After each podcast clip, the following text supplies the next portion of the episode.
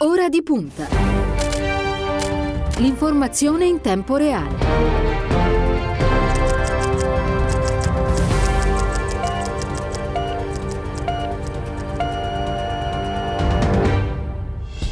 Giovedì 27 di maggio, buon pomeriggio e ben trovati all'ascolto da parte di Cristiano Bucchi. Un saluto, come di consueto, alla squadra di Ora di Punta, Ilenia Daniello alla parte tecnica, allo streaming c'è questo pomeriggio Silvio Garbini e benvenuta negli studi di Radio Immagine la senatrice Monica Cirinà. Buon pomeriggio. Buon pomeriggio a tutte e a tutti. Grazie per essere con noi, è segretario della Commissione straordinaria per la tutela e la promozione dei diritti umani. Con lei, Cirinà, parleremo quest'oggi in particolare del disegno di legge ZAN che tanto quanto continua a far discutere, eh, però qui a ora di punta siamo molto anche sull'attualità e stamattina è arrivata purtroppo una, una, brutta notizia che riguarda la scomparsa, la morte di Carla Fracci. Si è spenta questa mattina all'età di 84 anni, la ballerina classica si legge più famosa al mondo e considerata una delle più talentuose del Novecento, ha ballato praticamente con tutti i principali danzatori, da Nureyev a Roberto Bolle, tra i tanti riconoscimenti nella sua carriera anche il premio del Senato che le è stato attribuito l'anno scorso. Eh, che cosa ricorda della, della grande ballerina italiana? Beh, sicuramente un'icona, un'icona dell'Italia nel mondo, un'icona per molte donne che si sono volute misurare nella relazione con il proprio corpo e con la propria femminilità.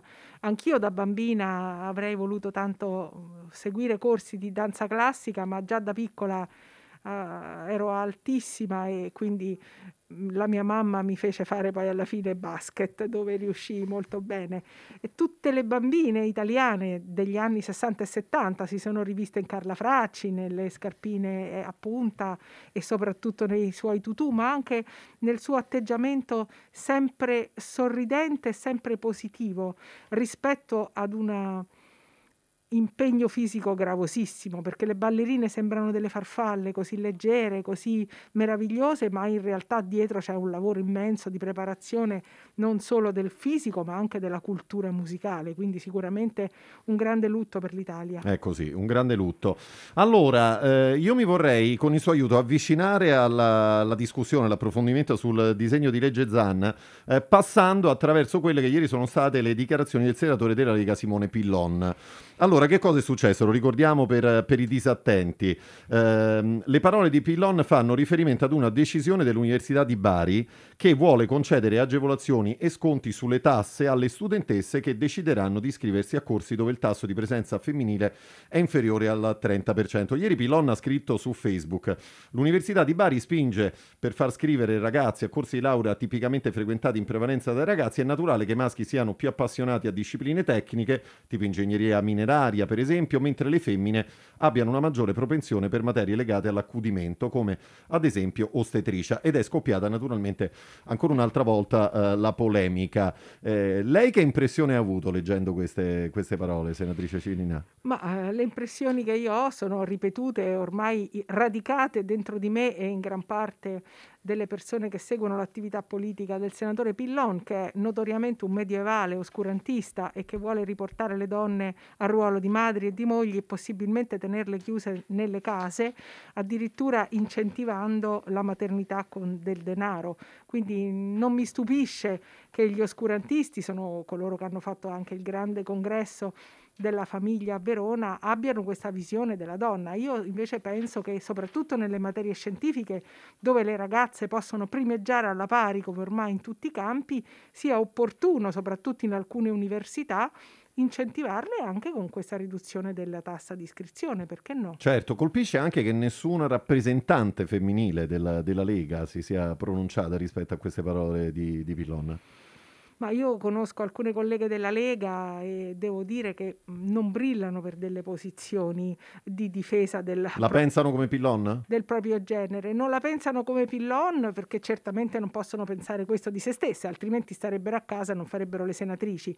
Però secondo me c'è anche molta eh, come dire, sottomissione a certi ideali dentro quel partito. Partiti, partito soprattutto maschile, un partito personale, un partito in mano a un uomo che insomma sappiamo come la pensa. Va bene.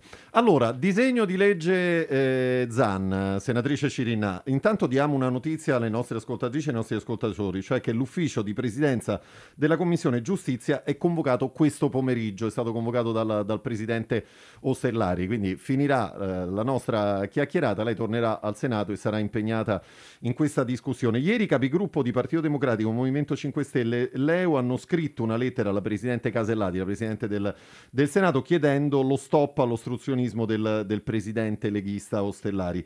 Si legge, dobbiamo andare in aula entro la prima settimana di luglio, altrimenti chiederemo la conferenza dei capigruppo per calende- calendarizzare il disegno di legge. Oggi, attraverso un'intervista al Corriere della Sera, Ostellari dice: Io sono pronto a tagliare le 170 audizioni, ma arriviamo ad un testo condiviso. Allora, intanto che cosa si aspetta dall'appuntamento di questo pomeriggio e come risponde naturalmente anche a questa offerta di, di Ostellari? L'offerta di Ostellari è un'offerta tardiva ed è un'offerta che serve semplicemente a ingarbugliare ulteriormente le acque e a mistificare la realtà. La realtà è che chi voleva lavorare ad un buon testo ha avuto un anno e mezzo di lavoro in bicamerale tra Camera e Senato per costruire un testo positivo. A questo lavoro di bicamerale hanno partecipato deputati e senatori anche di Italia Viva, anche di Forza Italia. Italia Viva che si è sfilata a questo adesso, punto. Adesso ci, Arriviamo, ci, voglio, ci voglio arrivare. Quindi Pillon oggi potrà fare anche il gesto di tagliare le audizioni, ma non avrà mai da noi la l'assenso a costruire un testo base mettendoci dentro parti del testo Ronzulli, che è un testo che completamente contrario alla legge Mancino e che depaupera di fatto il lavoro punitivo che noi vogliamo fare inserendo l'aggravante speciale per omofobia. Loro usano l'aggravante semplice, che è quella dell'articolo 61, dove è possibile il bilanciamento tra aggravanti e attenuanti e quindi nessuno avrà più una pena esemplare.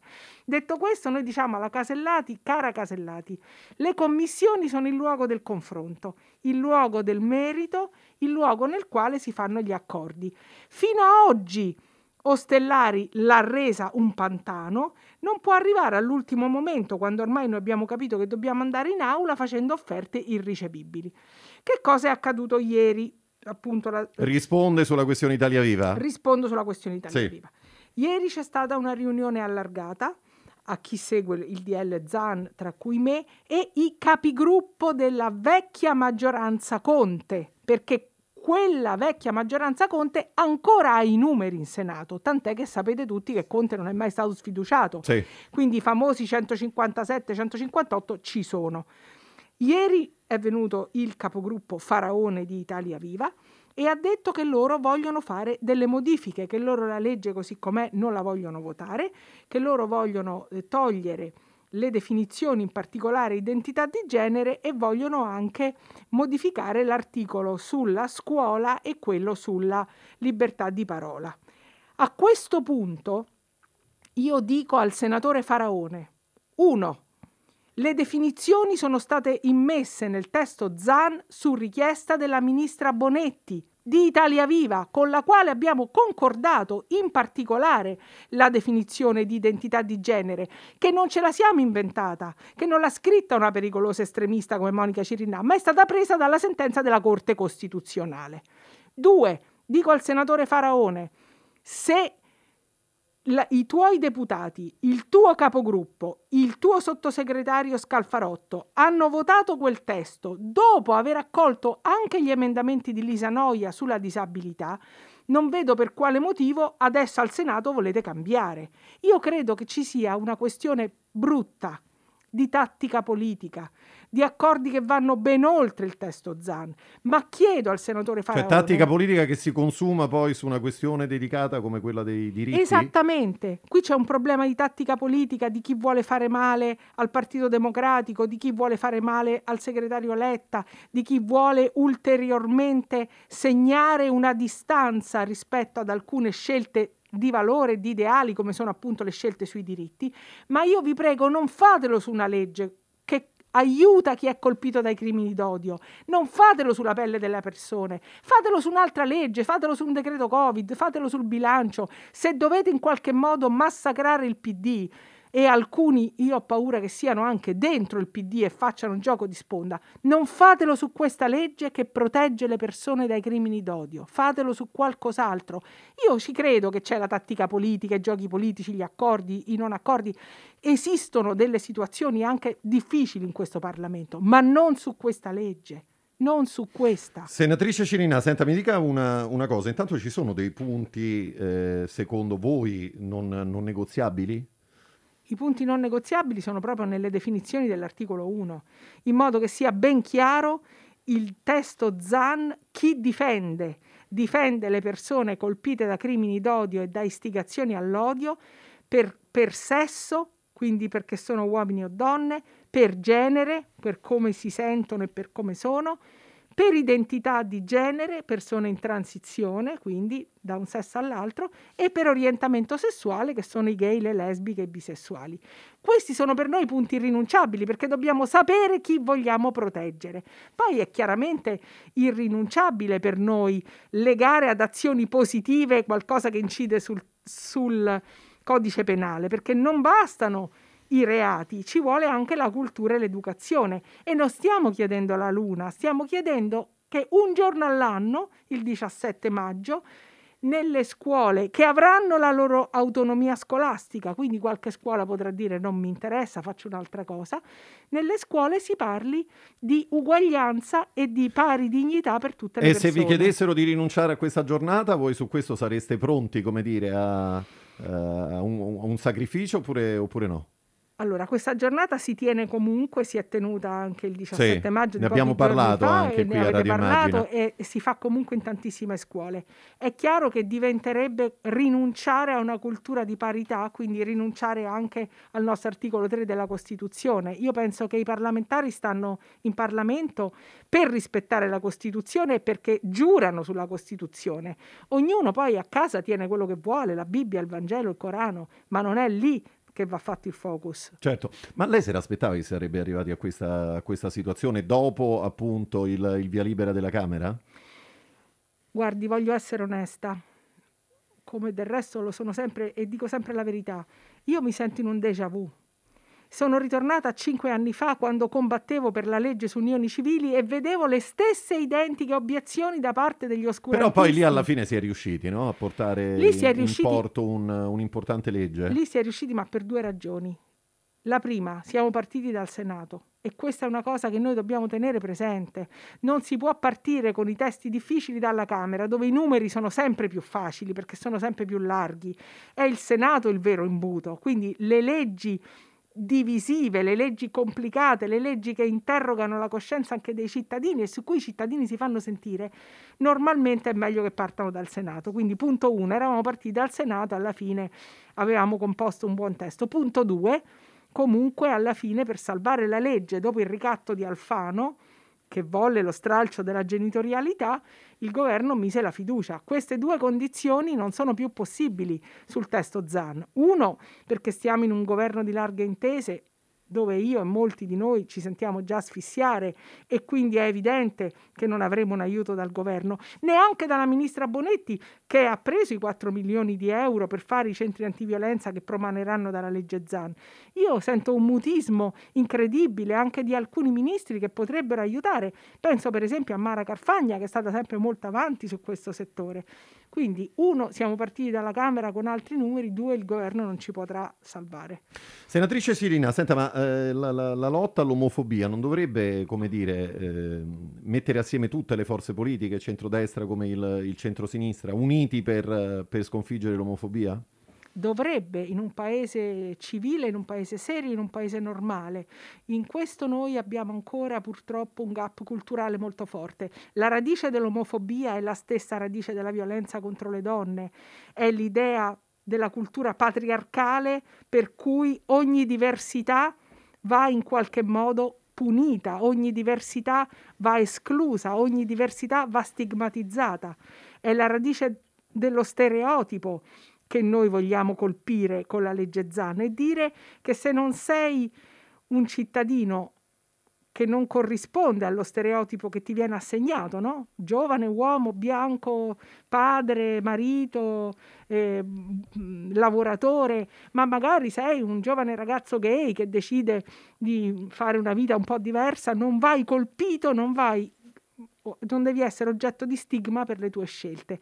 Questo in molti purtroppo in Parlamento non lo capiscono. Non lo capiscono ancora. Allora, eh, lo ricordavamo in apertura, martedì scorso in Commissione Giustizia il Presidente Ostellari si è presentato con la richiesta di 170 audizioni, secondo molti appunto un tentativo di insabbiare questo disegno di legge Zan. Nella lista, questo è curioso, è finito anche Mauro Coruzzi in arte Platinet, il quale ha detto però di non saperne assolutamente nulla di questa vicenda. Lei ha capito che cosa è successo, senatrice sì, Sirinna? basta un po' di conoscenza delle dinamiche parlamentari. Quando il Presidente decide di fare audizioni su un certo testo, sì. eh, chiede, mette dentro chiunque? Chiede, no. chiede ai singoli partiti l- la propria lista, quindi ogni partito dà una lista.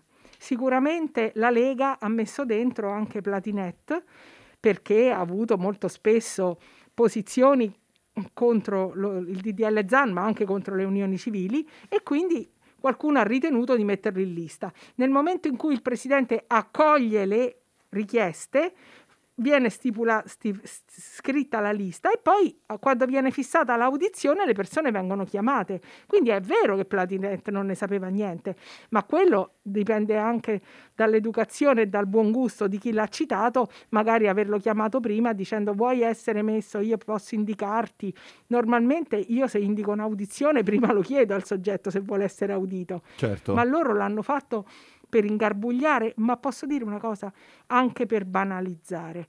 Io rispetto Platinet e tutte le persone che non sono in Parlamento e fanno altri lavori, ma noi stiamo parlando della Commissione Giustizia del Senato. Eh, ma che significa banalizzare eh, un tema come questo? Insomma, quando si parla di diritti bisognerebbe si... no, tenere, tenere, alto eh il, certo, il livello. In romanesco si direbbe buttarla in caciara. Sì. Immaginati se viene Platinet... Buttarla in, in caciara lo dico perché non fosse Roma fare confusione. Fare no? confusione, ma anche, le idee. ma anche far parlare d'altro. Sì. Io me lo immagino Platinet che entra in commissione giustizia con un codazzo dietro di telecamere che inquadrano la parrucca, la collana, il look, le unghie. Dopodiché nessuno sta a sentire quello che dice. È Platinetti in Senato. Ecco, questo credo che sia un'offesa ulteriore a tutte quelle persone che sono state colpite da un crimine d'odio e sono state colpite per omofobia.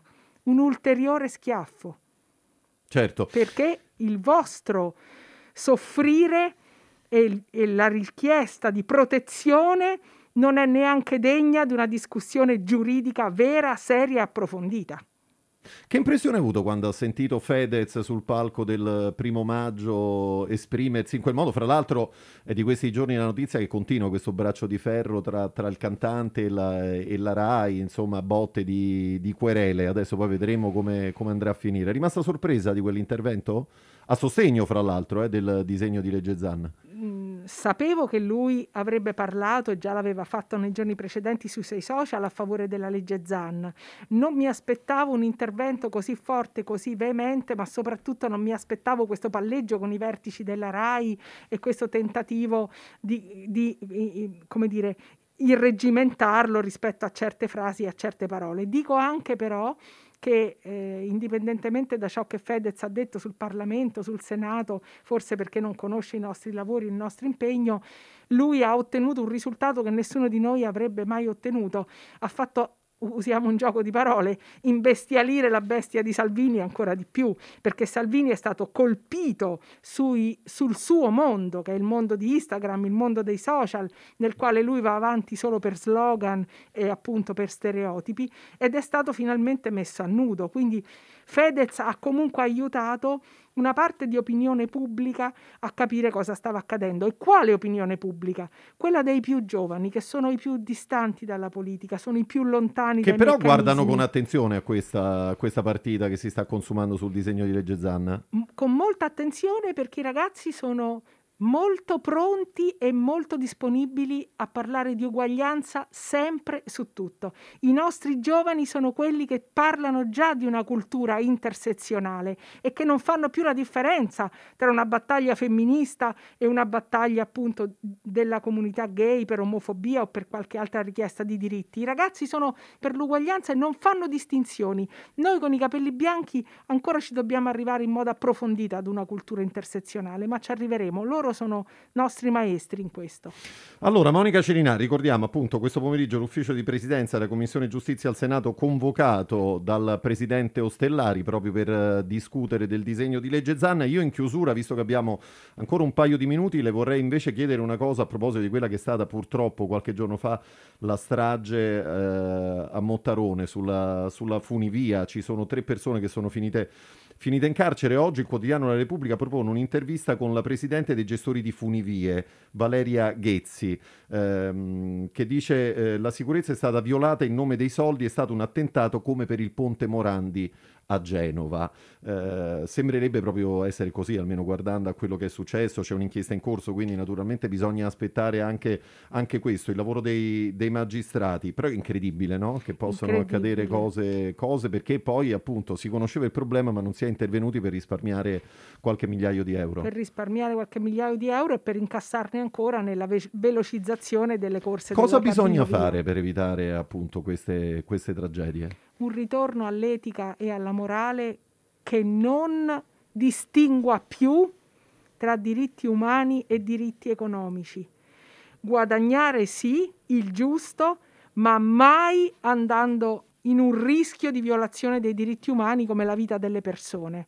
Il dio denaro deve in qualche modo essere derubricato a divinità minore rispetto alla vita, rispetto al diritto vero delle persone. Io penso che noi dobbiamo anche rieducarci su questo. Guardate, io ho fatto una polemica bruttissima quando sono state vendute le fregate militari italiane all'Egitto subito dopo il caso Reggeni e in commissione mi è stato risposto che delle volte i diritti economici vengono prima dei diritti umani e che se non gliele vendevamo noi quelle navi gliele vendeva qualcun altro e che l'Italia avrebbe avuto un danno economico perché tanto l'Egitto le avrebbe comprate altrove. Ecco, io credo che questa sia proprio l'impostazione più sbagliata in assoluto, più sbagliata in assoluto perché se tu non consideri come prioritaria la vita delle persone e la loro difesa e la loro uguaglianza, tu continuerai a dare privilegio a questo tipo di atteggiamenti per cui vabbè la sicurezza, vabbè chi se ne importa, l'importante è che ti esaurizzo un guadagno maggiore.